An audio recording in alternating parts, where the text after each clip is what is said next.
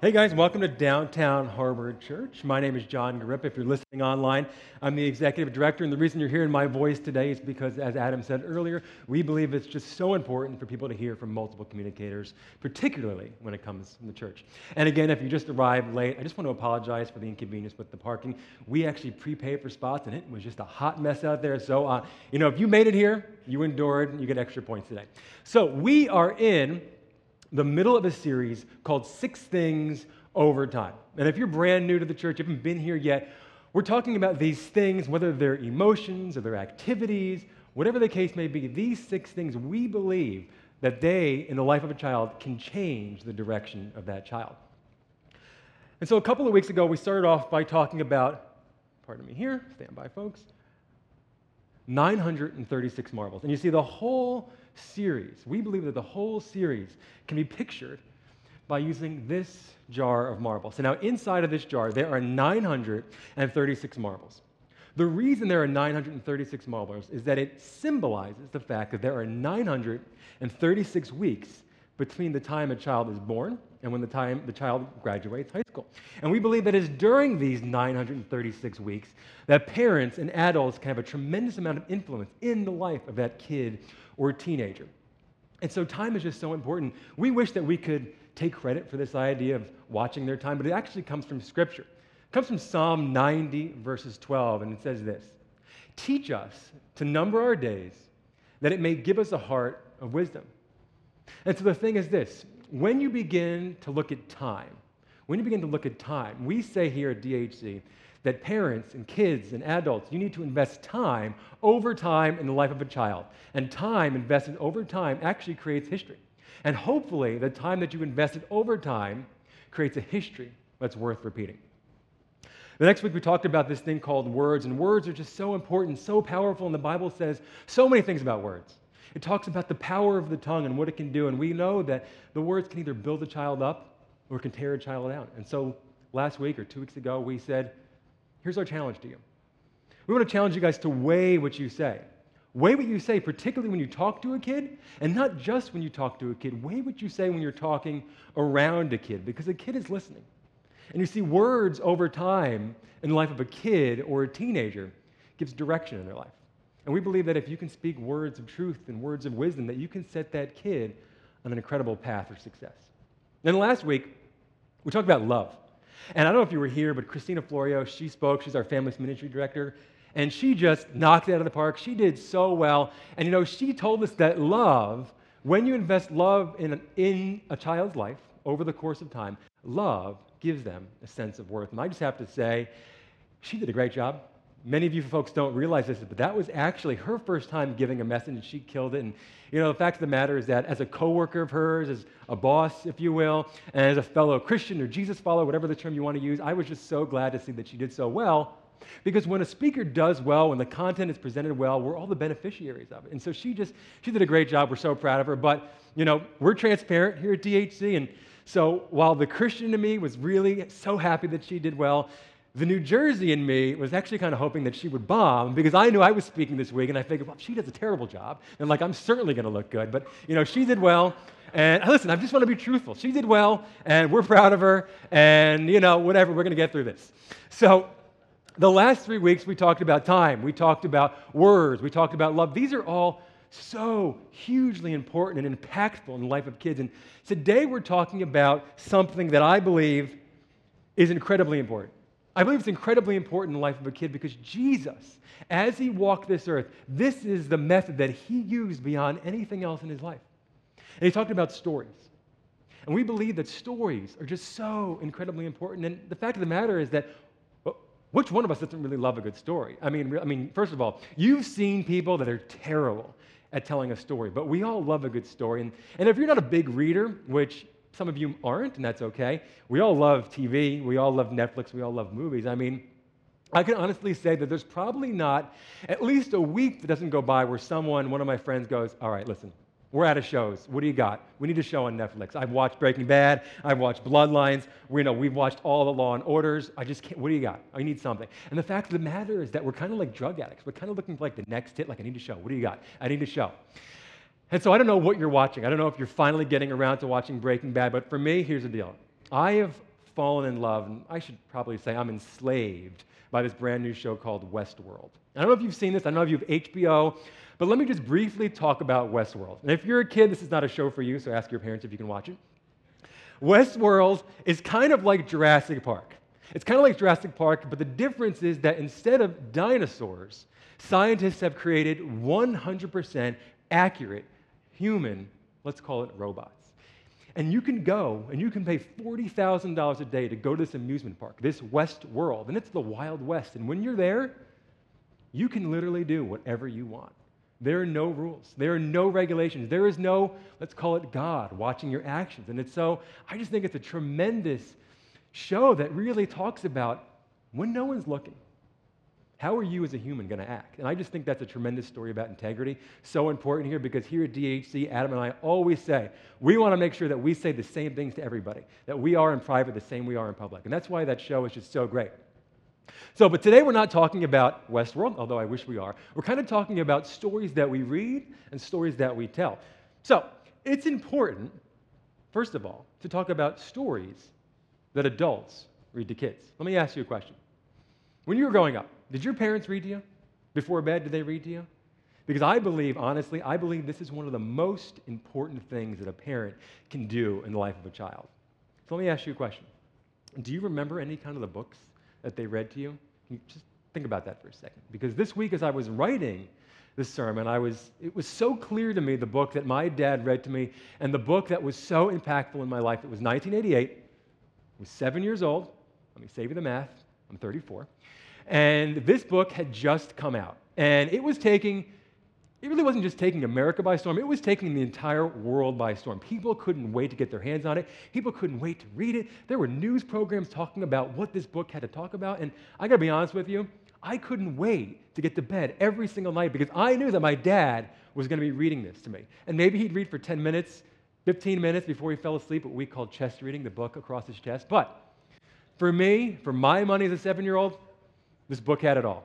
This book talked about adventure, talked about exploration. It had England in it. There were there was like dancing and there was feasts. What else did it talk about? I mean, it had, I said England. It had the ocean. It talked about like the wealthy of the wealth, wealth beyond anything you could imagine, and this idea of, of these wealthy folks intermingling with the poorest of the poor. And just so I don't know what it was for you guys, but I remember lifting my head off the pillow and peering over my dad's shoulder and seeing the pictures. And so maybe your parents read to you like Cinderella or Berenstain Bears.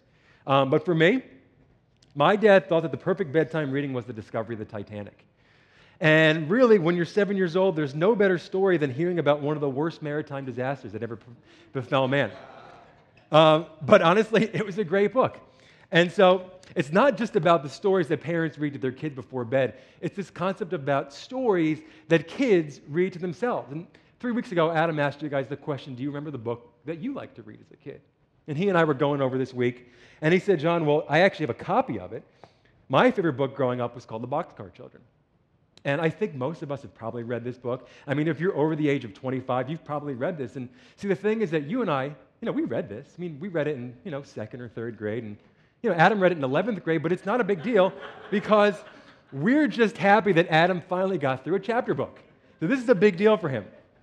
For me, again, it was very clear what my favorite book was. It was fifth grade. I think I was like 11. I don't really know how old you are in fifth grade, but it was fifth grade. And for me, I couldn't get my hands off of the book Alive, the story of the Andes survivors. And if you're not familiar with this story, this is a true tale about a South American rugby team whose plane crashed in the Andes Mountains and they were forced to eat each other. So this was what I was reading in fourth grade, and you know, it's not too hard to understand why Adam loves Disney World and I'm watching Westworld. But Here's the deal whether it's an innocent story like the Boxcar Children or it's a little bit more grotesque like Alive, the fact of the matter is that stories over time give you perspective. You see, stories over time are so important because they give you perspective. They give you an idea of the world outside of yourself. And, you know, you as adults now, you're watching the news, we have better access to TV, but back to when you were a kid. Your world is so small you know, it's your home and maybe it's your grandparents' house and it's the school, but your world is so small. And that's why stories over time are so important because they give you perspective to see outside of your small bubble. They get you to see, like a small town guy from Michigan, seeing these kids that are orphans that go around the country saving people and solving mysteries, or as a kid from New Jersey about pushing you know, the limit of human existence. But whatever, this is why it's so important because stories over time shape perspective. Stories over time move us to imagine a world beyond yourself. You see, stories are so important, they're so impactful in your life because think about two mid 30 year old men who can so easily remember the story that they read as a kid. And the reason I think that stories are so important, the reason I think that we devour Netflix, the reason I think that we love TV, the reason I think that some of us love reading is because I believe that at our core, as humans, it is in our DNA to love stories. I think they attract us. I think they help us to learn. I think they th- help us to think more deeply about ourselves and the world around us. And you think that is the reason why Jesus told stories. You see, before Jesus came around, the only way that man really could know God was through rules and regulations. And we've talked a lot about that here at DHC, but the truth of the situation is that God gave the Ten Commandments, God gave the rules in the hopes that these rules would draw man to him. But the reality the situation is that those rules actually drove man away from God. And Jesus knew. Jesus knew this. If I am going to do something different here in this world, I've got to change things. If I want these people to truly know the character of God, to truly understand who I am and who God is, it's not going to be through rules and regulations. It's going to be through stories. You see, Jesus told stories to give us a glimpse of God's true character. And I could be wrong, but as I was writing this message, I believe that the reason that 87% of the people in the Tri County area don't go to church, the reason that so many people in this country and across the world have disenfranchised themselves and have walked away from church, I believe the reason they've done that is because all they know about God is rules and regulations. And it's no surprise that it's pushed them away from God because we have evidence in our own scriptures of that being the case. But I believe that if they were to actually hear the story of Jesus and the stories that he told, that they would get a glimpse of God's character. And that's why we want to be so careful here at DHC to emphasize the stories that Jesus told. So we talk about the stories that Jesus told. What does that, what does that look like? He told a story about a father with a rebellious son. You may know this one. The son said to the dad, I, don't, I know that you're alive. I know that you're not dead yet, but I want my inheritance now. And the dad said, Okay, it's yours. It's yours. And the son left. He went to the foreign country and he blew it. He blew it on booze and women. And he was at the bottom of the bottom. And he had to come crawling back to home. And in his mind, he goes, Oh, my dad, he's not going to take me back. But the dad ran to greet him with unconditional forgiveness. And Jesus told the story about a rich man going on a journey where this boss gave his servants money to invest, and some of them did a great job, and some of them didn't do anything. But Jesus said, Listen, folks, in this world, some of you are going to have a lot, some of you are going to have a little, but it doesn't matter what you have, it matters what you do with what you have. And they told the story about a groom throwing a party. This dad the wedding was coming up, and it was going to be the biggest wedding feast the world had ever seen. And the king said to his son, Listen, I want you to go out. Send my messengers. Go out and invite every single one of our family and friends. Invite them all. Bring them here. They cannot miss this. And what happened? The messengers went out. And the invited guest said, I'm not interested. I'm not interested in your wedding feast. So the, the king and the groom, they said, you know what? This wedding feast is too important to miss. Here's what I want you to do. Kick open the doors, invite anybody that can listen. Anybody that can hear my voice, they are invited into this feast. And you guys probably know some of these. We've talked about a few of these at DHC, but you don't know all of them. So here's what we want to give you a little bit of homework at DHC. If we don't have your email already, I want to encourage you right now or at the end just to email info at soflowchurch.com or me john at soflowchurch.com. And we're going to send out this next week uh, just a newsletter. It's going to be talking about the upcoming events. But we're going to put links to these three stories. And I just think it's so important for you guys to take 15 minutes because these are short. Take 15 minutes and read these stories because I believe they are transformational. Jesus thought they were so important to tell that I believe that we need to think it's important to read them. See, because he knew how transformational these stories would be. He knew that they would impact not just that generation hearing them for the very first time, but people 2,000 years later in 2016 in Fort Lauderdale will be talking about them. Stories are so important, and that's why families need stories.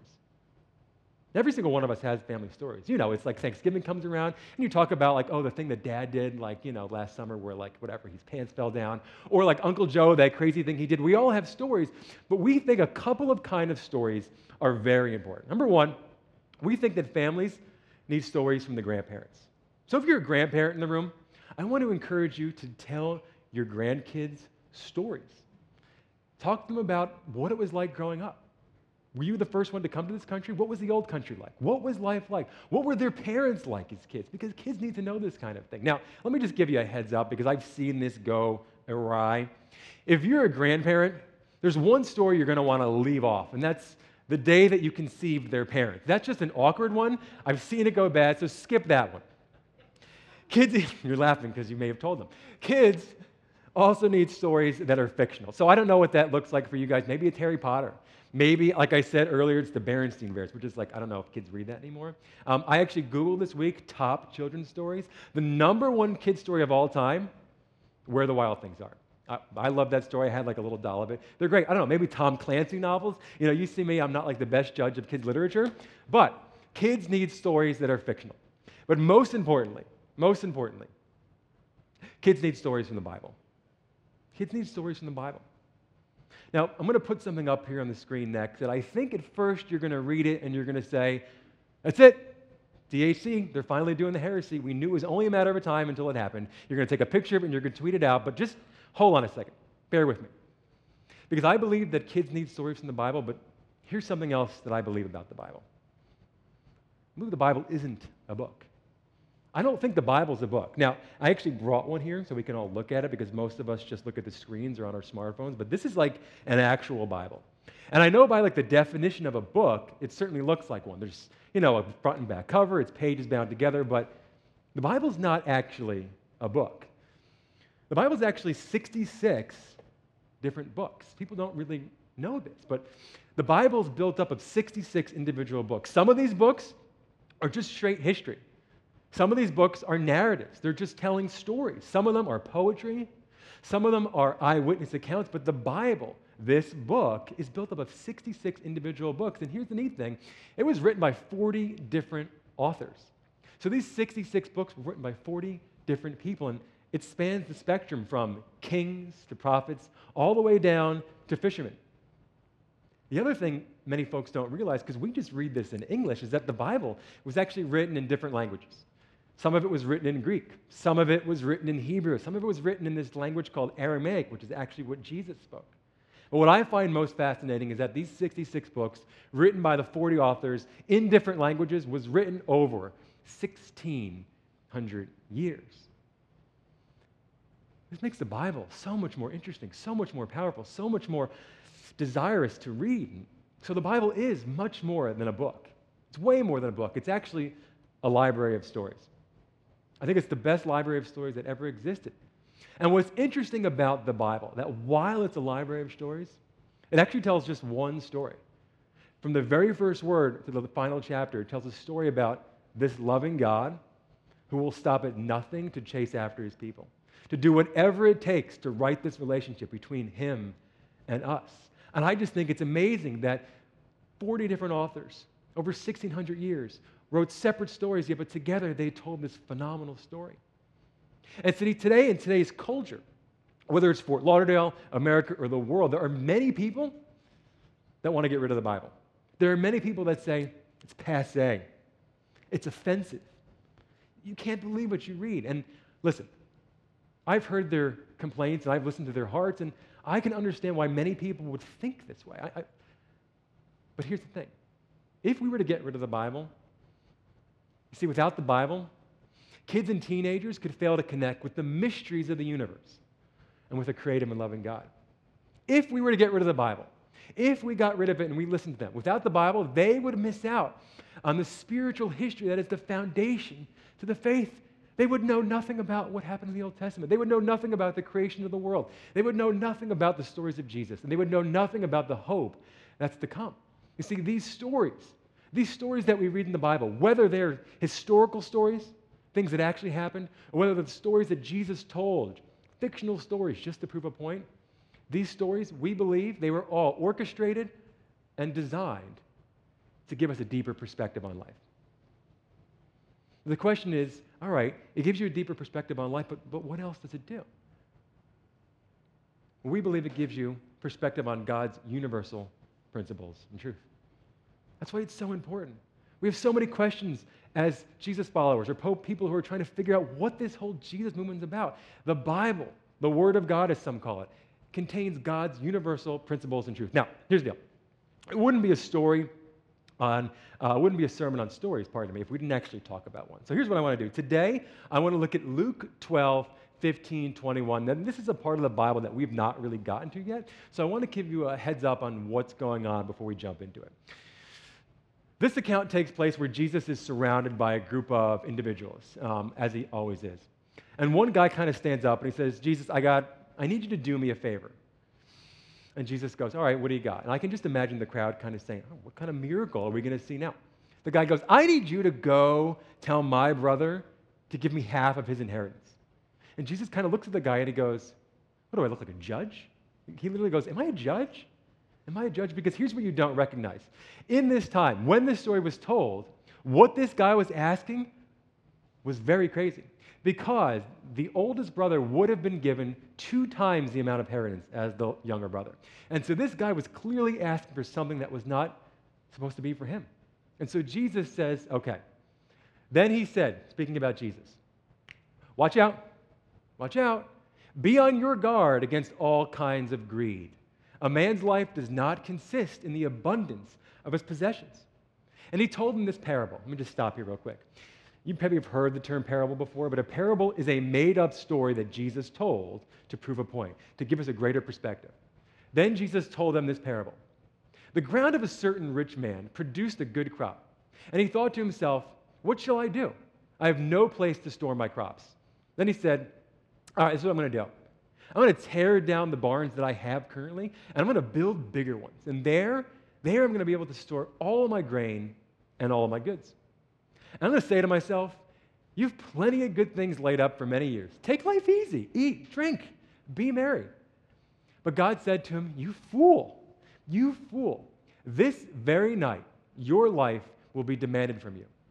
Then who will get what you have prepared for yourself? This is how it will be for anyone who stores up things for himself, but is not rich towards God. You see this simple story this simple story that was given in response to a simple question, it offers someone perspective. I mean, this story offers someone tremendous perspective. Let me tell you why. Jesus could have simply said to this guy, That's not my job to do that, so no, I'm not going to do that. But what he did was he told a tremendous story. And he made this man reconsider everything that he had been talking about. Everything in the crowd, everything they were thinking about, this story flips on their head. Let me tell you why. This guy thought he had a simple question, just like many of us do. Many of us think that our problems are simple. Many of us think that the question we have is so simple, but in reality, it's so much more going on. It's so much more going on. That's why stories over time, they're just not another one of, they are another one of God's brilliant ideas to connect us to what really matters. Let me tell you why. Let me tell you why stories are so important. Why stories are so important to Jesus and why stories happen in this exact moment. Because stories Stories allow us to see more. Like I said earlier, this guy was asking what he thought was a simple question Tell my older brother to give me the money. And what Jesus said was, through this story, I'm going to allow you to see so much more. I'm going to allow you to see that you are actually suffering with greed. You are actually dealing with envy. You are dealing with jealousy.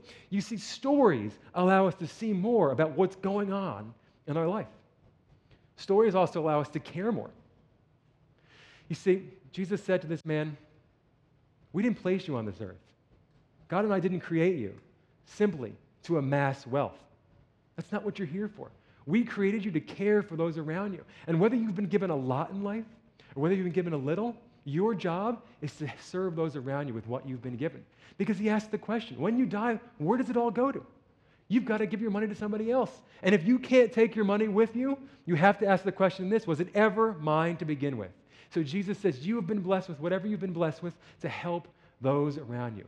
Stories help us to care more. And lastly, stories allow us to hope more. Stories allow us, particularly in this story, to think about that there is a God out there who is watching over me. There is a God who's going to make sure that I have what I need to get by in this world. And yeah, you know what? Maybe I don't have as much as I wish that I had, but I know that this God is watching over me, that this God is going to take care of me, that I can have hope that there's a God out there looking out for my best interests. So as we kind of wrap up today, we at Downtown Harbor Church always make sure that you guys have some practical application because hearing stories are great.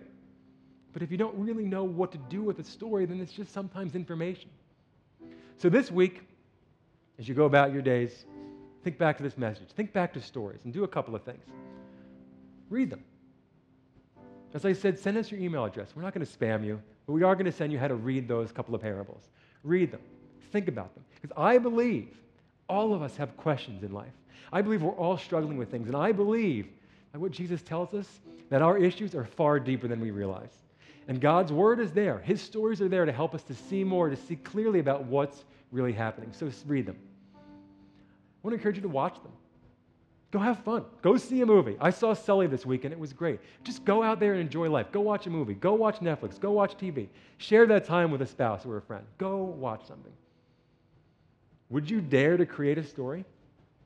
I know we have a lot of kids in the room, and it's easier for a kid to think about the fact that they might be able to write a story. But what about as adults? Would we dare to write a story? Would we dare to write a poem? Probably not. I know this one's not happening. Let's be real, folks. But I want to just challenge you. And then, and then here's another thing we all have a camera in our phones. What would it look like for you guys to actually go and capture stories? Film life. Everything that's happening around you will eventually be a story. Capture it. Share those moments with what's going on.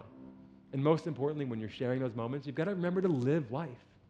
Because everything you do, whether you realize it or not, you are creating history. When you do things in this life, you are creating a history specifically when you're spending time with your kids. And you want to make sure that as you live life, as you're creating stories, that you're creating a history that's worth repeating. So this week, go out there and just live life. Create stories because who knows when in the future you guys are going to be sitting around a table with your children talking about that day that that happened. Go and live life. You see, Jesus spent his entire time on this earth telling stories. That was his, his only mode to teach us about the truths about God. And he knew this. He knew that stories, they can make us, they can make our lives fuller. They can make our faith deeper and make our hope stronger. So we believe that stories over time can move us to imagine a world beyond ourselves. Let me just pray for us. Heavenly Father, we just thank you for the opportunity to come here today. I just thank you for everyone that was able to make it out, that they endured the parking, Lord. I just thank you for the stories that you've told, for the stories that you've been weaving into a tremendous tapestry over these last several thousand years, God. Whether historical events, Lord, or the stories that Jesus told, we thank you that they point us to you, that they allow us to see your true character, God. And my prayer my prayer that this week, the adults in this room, the adults that are hearing this story, would spend time telling stories to kids. Because these stories are so impactful, as you've shown us, and they can shape our perspective and they can help us see this world in a way that we never thought was possible. We ask all these things in Jesus' name. Amen.